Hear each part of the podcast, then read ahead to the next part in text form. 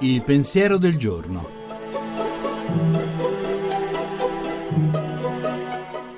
In studio Paola Ricci Sindoni, professore ordinario di filosofia morale.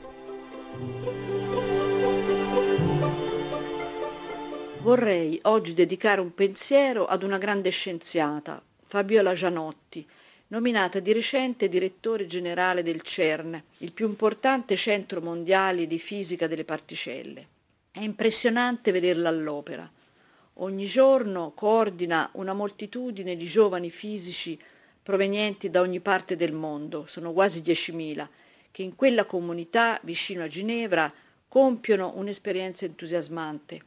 Di solito si pensa agli scienziati come persone fuori dal mondo, tutte dedite al lavoro di laboratorio, lontano dagli interessi della vita.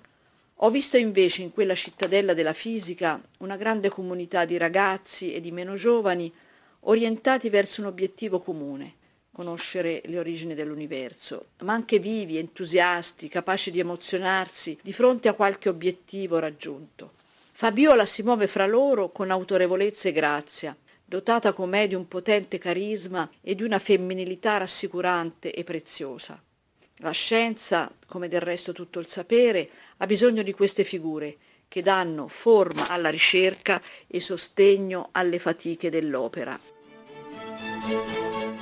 La trasmissione si può riascoltare e scaricare in podcast dal sito pensierodelgiorno.rai.it.